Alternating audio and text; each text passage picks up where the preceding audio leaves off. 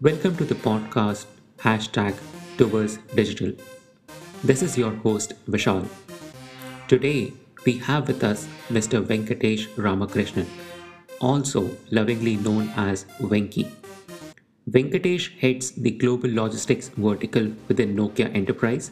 His work includes consulting and helping enterprises with their supply chain digitization and automation vision rolling out dedicated LTE and 5G networks, and deploying use cases with strong business benefits for end customers. He is based out of Munich, Germany, and comes with experience in retail and supply chain. Thank you, Venki, for joining us today from Germany. Uh, how's it going?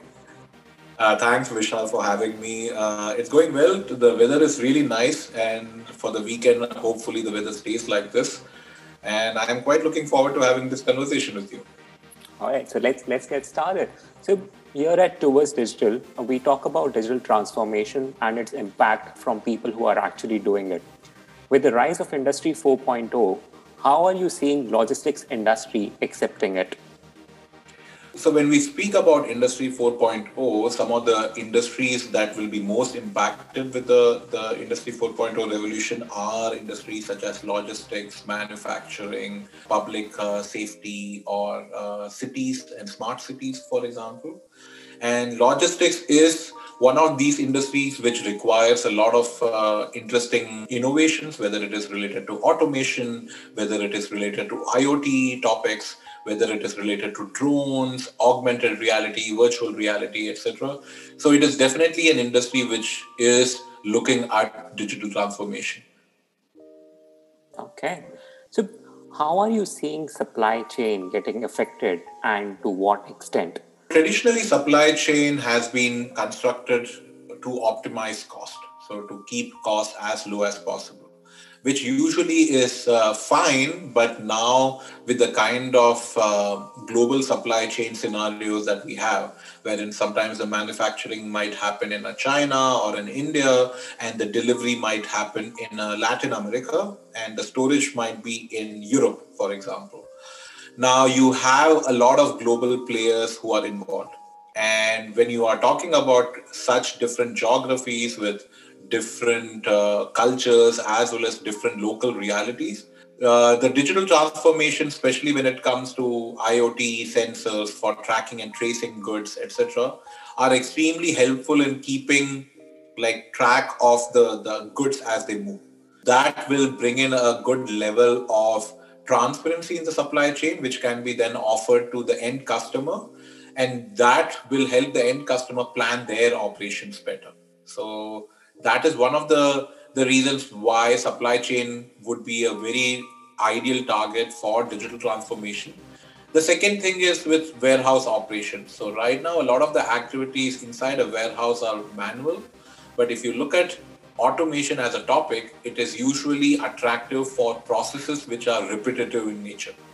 And if you look at a warehouse, unloading goods from a truck, putting them on a shelf, taking them off the shelf, loading them in a truck, such processes are repetitive. And a lot of times, uh, such activities can be automated, not to uh, reduce headcount, but more specifically to reduce the time on non value adding activities and offering that time for value adding activities, right? And these are the reasons why logistics is a very interesting industry for digital transformation. Okay. If we have to measure this, right? What percentage of logistics sector is currently digitized and how you see that growing? So actually right now the level of digitalization would be and again digitalization can mean so many things right so let me start with warehouse automation as a indicator so in the warehouse automation uh, across the world maybe less than 15% of the warehouses in the world have some form of uh, automation.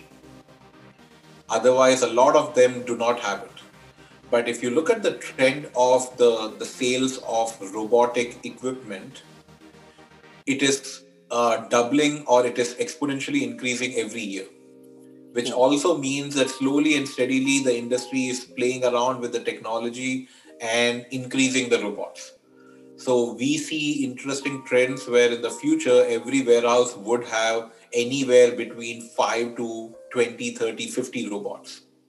Right now, such scenarios are only possible with some of the the huge e-commerce giants like Amazon, right? But in the future, you will see it even in other warehouses. Okay. So, so that's where. So right now, there is like very little uh, level of digitalization or automation, but we do foresee the next five years being crucial for this industry when it comes to automation topics. Okay, and how are you solving this? If you can share some examples of the impact. So when we are speaking with logistics companies, we are trying to ask them what is the business problem that they want to solve. And usually it falls into three main buckets. So either they want to reduce cost or they want to reduce the cycle time. So cycle time would be the time it would take to unload a box from a truck, unpack that box or pallet, put the different items onto a shelf, and then later on again putting those uh, things into a box and loading it in a truck, right? And the faster you can do it, the more time you will have to do more activities like that, which means you can do more business. So that's the second. And the third one is the quality. The cost of poor quality for a lot of logistics companies is huge. So if I am sending, so we had this conversation with one of the companies, and they mentioned a very interesting fact that in e-commerce, a lot of return logistics happen. And especially if you look at some of these items, which might be, let's say, less than 10, 20 euros, he was saying that the the point, like when a end consumer is deciding to return something, even touching that return parcel at the doorstep already brings negative cash flow for the company so forget the fact that you are bringing it in and then at the warehouse there is a loss, etc., etc. He's saying that the moment you touch that parcel for return, you are already making loss. And now you can imagine if at a warehouse, out of 100 shipments, seven shipments were wrong. That's a huge amount of cost for them, right? Because they need to put the money to bring it back, they need to pay penalty to their end customers, etc., etc. So these are the main reasons why they want to do transformation. So we start from here. And then we try to identify what are the low hanging fruits where we can do some kind of a digitalization automation. So either with some robots, but it can also be a software related one. It can be something simply putting some tracking devices on assets so that you know when goods are not being handled properly, etc., etc. So you try to identify the business problem that you want to solve, and then you identify what are the right innovations that can bring that digital transformation.